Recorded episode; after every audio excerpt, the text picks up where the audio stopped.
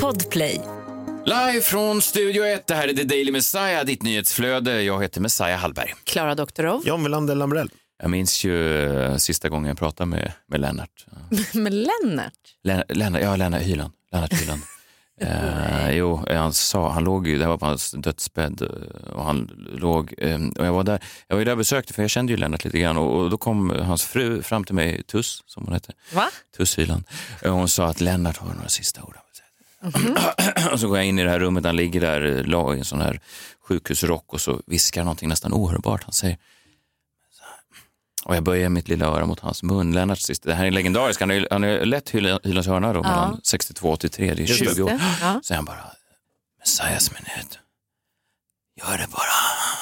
Och sen dog han. Ja, Ja. det här var ju 93, han dog 93. Ja, jag var nio år gammal, jag minns det som igår. Och, Och då eh, var ni vänner du och han, det är ju nästan Ja, det otroligt. obehagligt. Ja, det så jag minns det i alla fall. Vi har givetvis laddat med en ny Messiahs minut även idag. Det är ett powerpackat onsdagsprogram. Vi har även John som har tagit med sig sin stora ekologiska jombola insmord och redo.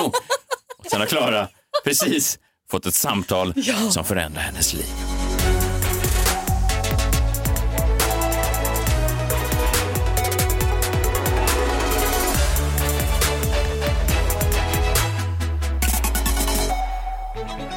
Vi befinner oss i Stockholm, Sverige. Klara Doktorov, du har precis fått ett samtal som jag, eh, ja, jag märkte på det att det var något ganska speciellt. Berätta, vad, vad sa de? Ja, men vi satt ju ett möte här på Mediehuset där vi gör podden och så ringer det från ett dolt nummer och då tänker jag fan nu måste jag svara. Och svara så är det en kvinnlig polis som ringer från Enköping och säger att de har hittat min bil. Min Volkswagen 94. Den som inledde hela, den som vi eftersökte den första minuten av... Jag vet. Men grattis. Visste, roligt. ja men eller hur. Och eh, hon, jag började ju nästan gråta och sa att jag var så glad. Tänk att det var roligt för henne också att få ringa ett kul samtal för en gångs skull. Ja, just det, bland, Eh. bland alla dödsfall man måste inrapportera. Ja, ja, det- ja. Precis. Bilen står prydligt uppställd nere vid då eh, stationen i, tågstationen i Enköping och den har två parkeringsbyten. Så jag är också lite fundersam över att inte en enda parkeringsvakt funderar på när det redan sitter en parkeringsbot att faktiskt slå på Ja, men, bilen. Ja, men, gå inte, ja, nej, jag vet, men gå inte, bli inte negativ nu. Nu ska vi vara glada. Nej, ja, jag Men vet, du jag på glad. parkeringsvakterna, de har väl inte gjort något? Är det inte lite märkligt att de inte samkör sitt system med stulna bilar? Så istället för att sätta två parkeringsboter så vet de att ah, fan, den är stulen. Ja, nej, men jag är Grattis! skitglad. Grattis! Ja, jag undrar bara, det här kanske ni kan svara på.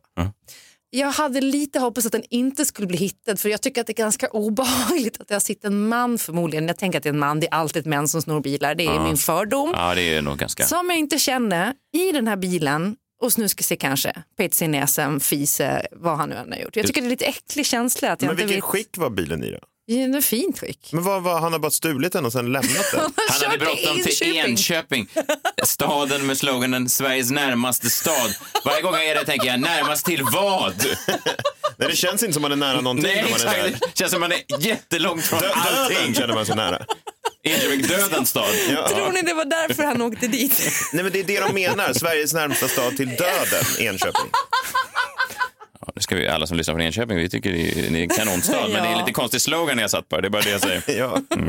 Ja, men grattis då, Klara. Tack. Other breaking news efter Klaras bil. Världen håller på att gå under. Vi toppade inte dagens sändning, den låg på andra plats. I veckan drog det igång då ödesmötet för klimatet eh, i Glasgow, Skottland. 30 000 människor samlas där nu under två veckor för att ta nästa steg då i klimatfrågan. Eh, Vilka åtgärder ska göras? Man har ju Parisavtalet och det ska man liksom inte korrigera. Man ska bara försöka eh, komma fram till vilka åtgärder då man ska göra. 30 000 människor samlas i Glasgow. Beslutsfattare, förhandlare, klimatexperter, politiker, representanter för stora städer, företag och journalister. Inga inbjudningar till någon av oss tre. Nej. Det är ju konstigt det där ändå och lite signifikativt är det inte det? Att vi toppar med din stulna bil. Varför är jordens undergång så fruktansvärt jävla osexigt? Nej, jag inte vet. det konstigt? Nej, jag vet. Eh, Men jag vet varför. Du vet varför? Jag vet varför. Vet du? Är det Jag där- vet varför. Är det därför du dragit in din stora ekologiska jombola i studion? Nej. Är det därför du har smort in den hela Jag vill inte morgonen? att du Nej, men- säger ekologisk jombola. Jag kör Det igång här nu det förstör bara. Eh, ekologiskt Många, alltså, eh, det här... Kom närmare, kom närmare, var inte rädda. Allt kan hända, allt är möjligt när vi spelar på vår jombola. Du försökte att komma undan den, men det kan inte. Det här sägs ju, som du sa, Messiah, vara kanske den sista stora chansen för världen att rädda klimatet. den här konferensen i Glasgow. Och många politiker, klimatdebattörer är ju ute och uttalar sig i media i samband med det här. Och det, men det är något som liksom skaver, tycker jag. Och det är argumenten från de här debattörerna och politikerna. Alltså alla vet vi ju att global uppvärmning är en grej och så vidare. Men jag tycker inte att de här personerna använder de skarpaste argumenten. Nej. Okej. För först så kan vi höra Stefan Löfven då till exempel som talade på den här konferensen i Glasgow. Vi kan lyssna på honom. Let's make this conference a success. Let's deliver on our commitments. Let's help each other and let us listen to our children and our youth, what they are urging us to do. Thank you. Han menar alltså att vi måste lyssna på vad barnen säger. Ja. Det är hans argument. Det är märkligt för man skulle lyssna på vad min son säger till exempel. Då skulle det bara vara fri skärmtid till alla. jag vet inte hur det skulle rädda jorden. Nej, men jag tänkte ändå kanske han har någon poäng där. Så jag frågade några barn i min närhet då om vad de tyckte då. Eftersom det var det som Löfven tyckte vi skulle göra så spelade jag in det så vi kan höra.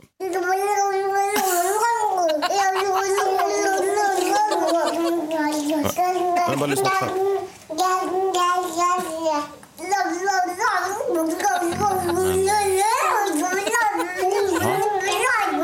Ja, Okej. så Stefan Löfven tycker att det här ska vi lyssna på då. Jag vet inte riktigt vad man ska göra med det här, men Nej. det tycker han. Så där, argumentet. Sen har ju Svenska Dagbladet intervjuat en professor i geokemi och som är chef för det här Bolincentret. Då. Det är någon slags paraplyorganisation med över 400 personer som forskar då inom området kopplade till jordens klimat. Han heter Alastair Skelton och han säger så här, här är hans argument då. Det vi älskar håller på att försvinna. Om 20 år finns det sannolikt inte längre snötäckta vintrar i Stockholm. Har vi rätt att ta vintern från våra barn och barnbarn? Alltså argumentet, det är väl inte det, Det är värsta. Ingen mer vinter. Men fan vill ha vinter? Alltså är det någon som går runt nu i början på november och tänker nu, nu börjar det bästa halvåret. Alltså jag förstår att det- folk ibland säger det så här, ja men jag gillar vintern och så här, men det är väl någon slags självbevarelsedrift bara. Ja, men verkligen, det är väl ett större problem att veta vad vi ska göra av alla de flyktingarna som kommer från områden som kommer ligga under fucking vatten. Det hade väl varit ett bättre Det är ett argument. Men då, hittills då har vi då argumenten om att så här, lyssna på barnen och då att så här, vintern kan försvinna. Aj, aj, aj. Märkligt. Ja. Men till sist då, så kanske det märkligaste argumentet av dem alla. Gunhild Stordalen, Petter Stordalens eh, ex och känd för mycket annat såklart. Eh, hon är en klimataktivist då. Hon blev nyligen intervjuad i Framgångspodden. Hon har ju liksom haft ett engagemang inom det här. Hon är också vd i miljöstiftelsen Green Nudge och styrelseledamot i ett flertal företag och, eh, som arbetar för en klimatsmart och hållbar utveckling. Så hon vet ju vad hon pratar om. Och hon har större klimatångest än någonsin. Vi kan lyssna på henne bara. Min klimatångest är starkare än någonsin. Jag känner att jag går runt med hjärtat i halsen och bara, jag, jag, bara, jag bara vet att Greta Thunberg, hon har rätt. Uh, our house is on fire. Ja, Alltså, eh, hon har då, eh, om man inte riktigt förstår den norska så säger hon vi har större klimatångest än någonsin. Säger Gunhild Stordalen precis innan den här eh, konferensen då. Och man märker här att Gunhild har slipat argumenten. För hon vill dra en historia då som verkligen exemplifierar det här med global eh, uppvärmningen. Och så hon vill liksom sätta det i ett exempel som vi alla kan förstå då. Men det er litt som den eh, frosken i dette vannet som varmes opp langsomt. Likevel ganske beskrivende for den situasjonen vi befinner oss i. Eh, hvis du lar en frosk sitte i, eh, i en bøtte med vann og varmer den opp langsomt, så Va, vad är en, ursäkta, ursäkta, vad är en frosk för något? A frog. En groda i en eh, bøtte eh, med vann, og du varmer denne, denne frosken opp i, gjennom vannet til den koker i hjel. Den evner ikke å hoppe ut før det er for sent. Eh, men hvis du slipper frosken oppi en bøtte med varmt vann, så spretter den ut med en gang. Det kanske är lite oförståeligt då, men det låter ju ganska skakande här. Alltså, eh, hon eller man har gjort något slags experiment med en groda som inte känner att den kokas ihjäl då långsamt. Vem är Eh, grodan? Ja, men det, de har väl gjort något experiment då, antar jag, eftersom hon exemplifierar Ja, men det är med en riktig groda. För det är ju så här, ja, det är ett starkt exempel då. Eller? Eh, men hvis du slipper frosken oppi en bøtte med varmt vann, så spretter den ut med en gang. Denne historien er ikke sann, men den är inte ens sann! Nej. Hon berättar en, en oförståelig norsk grodhistoria som inte ens är sann. Vad är det här för jävla argument? Är det här hon använder? Så vi har en statsminister som tycker att vi ska lyssna på små barn, en professor som tycker att depressionernas årstid måste bevaras till varje pris och en oförståelig norsk grodhistoria som dessutom inte är sann. Jag är inte helt säker på att de här argumenten kommer att bidra till att rädda planeten, men vad vet jag? Men hörni, okej, jag har ett, ett riktigt argument. Ja. Jag såg en karta över vad som kommer hända om inlandsisarna smälter. Och då kommer alltså Danmark ligga helt och hållet under vatten. Just det. Men Danmark det, också, det är väl, upphör! Bryr sig det är väl jättebra. Det är det. Ja, men det är väl bra? Eller vadå? alltså, du tycker att det är bra? Du måste slipa argumenten. Du också klar.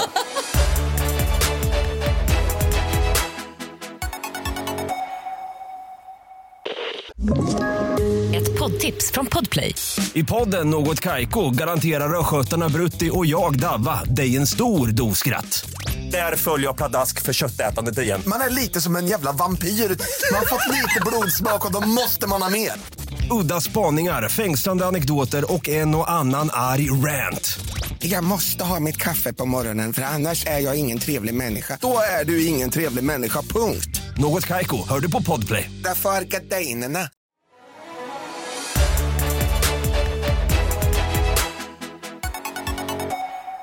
Vi är på TDM, vi drar i vårt strå till stacken, vi tar vårt ansvar. Vad kan vi göra för att påverka den globala uppvärmningen? Ja, vi kan berätta i alla fall hur vädret kommer att bli. How's the weather? How's the weather? How's the weather today? Is it sunny? Is it rainy? Is it cloudy? Is it snowy? How's the weather today? Ja, det är november och nu börjar man märka att hösten är här. Det kan bli extra kyligt, speciellt när solen går ner. Åh, burr, burr, burr, burr. Ja, men ta på er en extra tröja då. Här är dagens minut. Minut.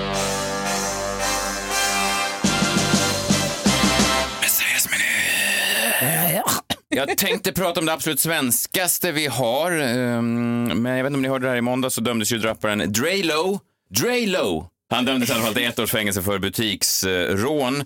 Den 18 augusti i år gick då den 27-åriga rapparen och flera andra män in i butiken Akalla Direkten där de tog eh, godis, snus och cigaretter för över 5 000 kronor. Eh, och, eh, men ganska alltså, hemskt såklart för han som hade eh, butiken. Man, ju- först anmälde han det här och sen så visade det sig att han sa nej men eh, Draylo får ha- handla här på kredit när han vill. För det vis- Ah, han blev hotad. man kan ju misstänka det, det har inte klarlagts, men Nej. eh, det visade sig sen då att eh, rapparen hade samröre med några killar från Husbys hyenor. Mhm. Och det vet man ju, jag vet inte mycket om hyenasläktet, men man vet ju att av alla hyenor eh, som man kan få in i sin butik är just Husbys hyenor de absolut värsta. Jag vet inte om ni har sett den här rapparen, men jag har läst då ganska taskiga skämt på nätet om det här. Skämt som faktiskt är under min värdighet att eh, upprepa och dra. Eh, skämt som, ja, man kan se på Draylo att han ofta är sugen på smågodis. Såna, Den typen av skämt kommer jag inte dra i det här programmet. Då får man bege sig till avskrädeshögen Twitter för den typen av skämt som säger, ja men titta på honom, han har säkert tryckt ett par Twix redan tidigare idag. Den typen av skämt kommer vi inte dra här. Ja. Men jag säger nu att om, jag vet inte om det var så, men om det var något så att han var sugen på smågodis när han gick in då på Akalla direkten så är det inte konstigt. För smågodis är ju faktiskt det svenskaste vi har och känner till. Eh, Jag vet det här, för jag var ute då i helgen eh, på halloween och skulle köpa på mig eh, just godis. Och då var jag på en sån stor, det finns ju de här stora godisbutikerna kvar fortfarande som bara har godis, så de är ju jäkligt härliga tycker jag. Och då var jag där tillsammans med massa andra svenskar och, och där inne var då kanske den bästa reklamkampanjen som ni har någonsin har sett. Det här var någonting som 100% av alla som gick in i butiken gick ut med det här. Okej? Det var en stor annonstavla då och eh, kampanjen hette Maxa guldburken. 99 kronor styck, fyll burken med godis, inom parentes, locket måste gå att stänga. Alltså en stor pappburk som man fick fylla med godis. Det kostar 99 kronor oavsett vikt. Och pa- parentesen då, det var, jag tror att parentesen här var det briljanta. Locket måste gå att stänga. För då tänker alla som går in, ah, challenge accepted. Här kan jag tjäna pengar. Hur mycket kan jag trycka Ja, ner? hur mycket kan jag trycka ner? Hur mycket, om, jag, om jag lägger det på olika sätt, om jag är smart, om jag lägger liksom mjukt godis högst upp så kan jag pressa. Och det här nappade alla på. Och det här var ju då det briljanta, för alla jävlar i den där butiken stod och höll en sån här guldburk. Det var mina två barn, eh, det var en gammal tant som ramlade ut ur butiken. Man tänkte, lever du tant? Ja, det gjorde hon. För hon ramlade ut ur butiken med en guldburk samtidigt som hon höll då sin hand som pressade ner locket. För hon hade precis lurat till sig en extra. Jo, så att alla var på det här. Eh, Och jag skrek till mina barn, eh, det här blev lite konstigt, men jag, jag skrek för jag stod vid kassan och var lite stressad. Jag sa så här, plocka på rejält nu om tiggarna kommer tillbaka. Nej, jo, nej. Jo, och då ser Så jag... kan du väl inte säga Jag sa det. barnen? Jag, nej men, Klara, lyssna, jag sa ju det och så vände sig alla om och då förstod jag att jag fick förklara, för vi hade haft barn som kom förbi dagen innan och tiggde Ja! godis. Bus eller godis? Ja, det var, Just det var det. det jag menade. Det lät ju bara däremot som att jag var ute och fyllde stans alla tiggares mössor. Inte med kontanter, utan med sega råttor, Men det är inte det jag gjorde. ja. Eh, men alla var där. Tanterna var där, vanliga svennebanan-familjer, några olika gott-ungdomar och även ett gäng förortskillar. Och jag kände dem inte, men de såg ut som att de alla kunde vara medlemmar i Husbys hyenor. Jag frågade inte, för jag vet hur vildsinta hyenor kan vara när de har just sötsug. Fråga bara Drelo. Men de var i alla fall där och plockade åt sig godis. Och det var så fint att vi alla kunde enas kring det här. Man pratar ju ofta om integration i Sverige och så där. Jag tror att just lösgodiset, som faktiskt är en svensk uppfinning. Det fanns ju inte någonstans i världen den här typen av plockgodis. Är det sant? Ja.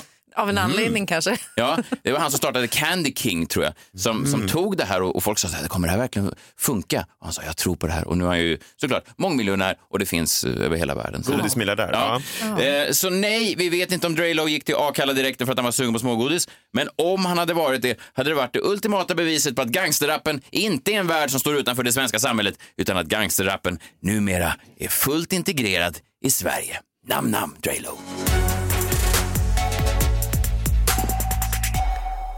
Nu tänkte jag vi kunde diskutera nästa brottsling med godiskoppling. Eh, Klara Doktor, du har läst lite om Dumle.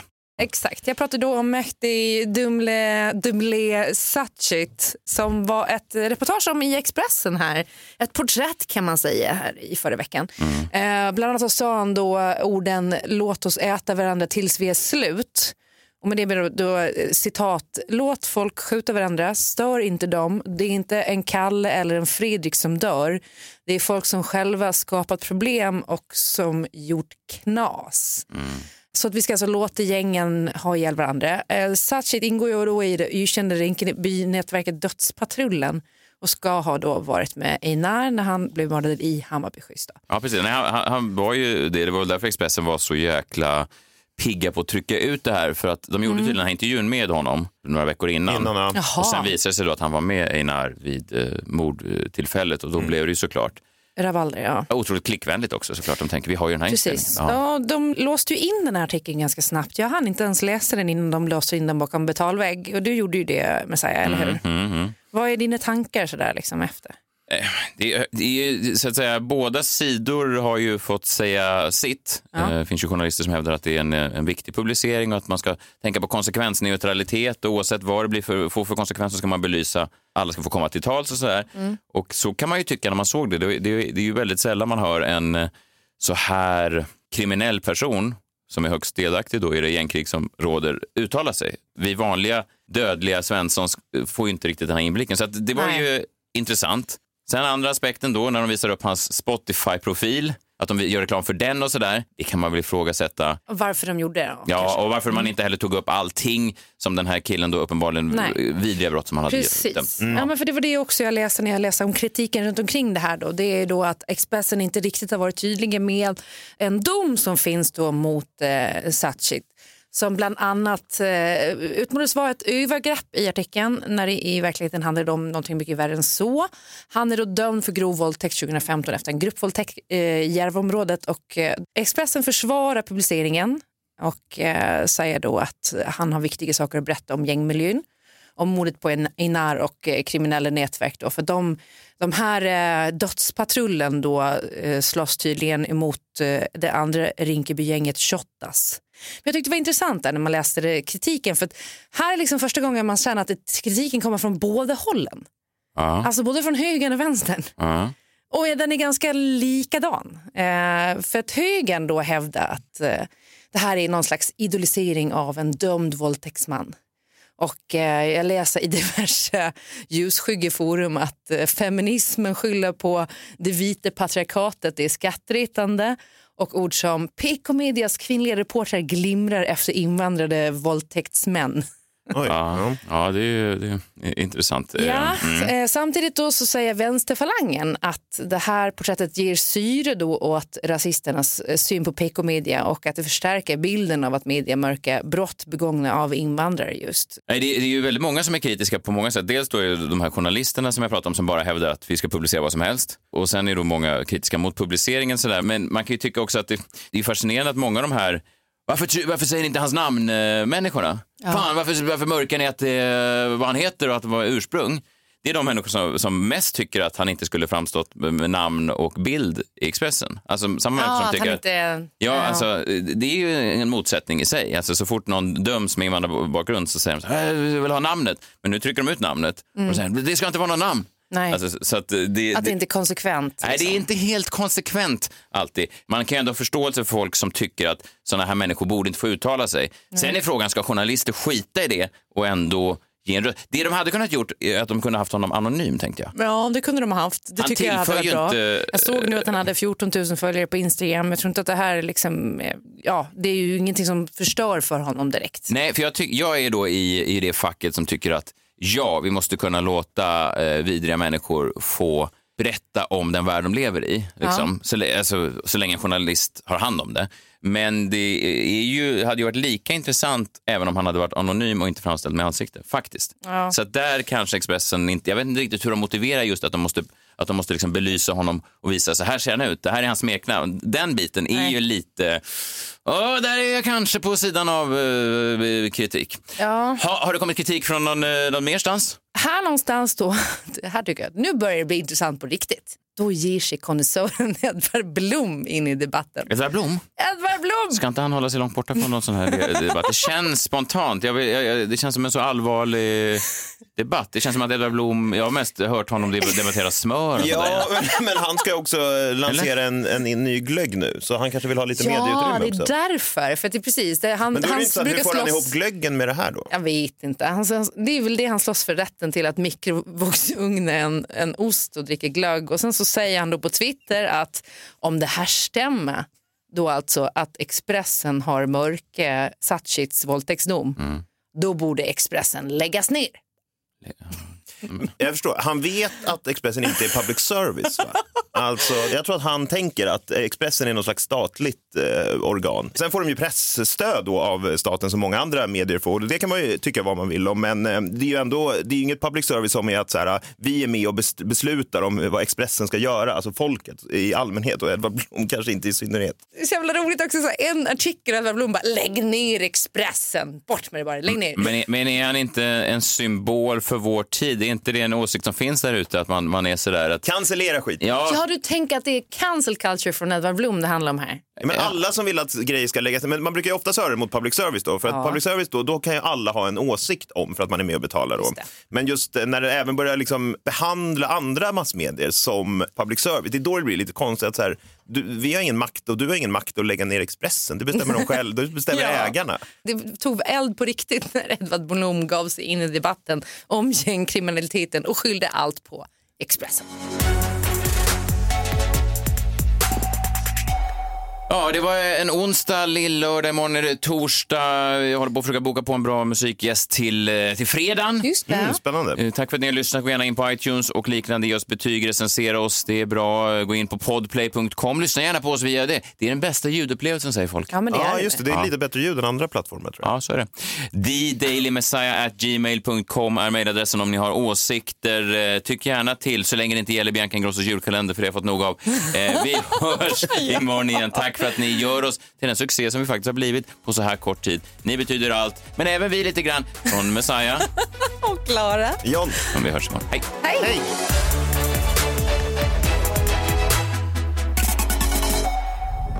Podplay, en del av Power Media. Ett poddtips från Podplay. I fallen jag aldrig glömmer djupdyker Hasse Aro i arbetet bakom några av Sveriges mest uppseendeväckande brottsutredningar. Går vi in med hemlig telefonavlyssning och, och då upplever vi att vi får en total förändring av hans beteende. Vad är det som händer nu? Vem är det som läcker?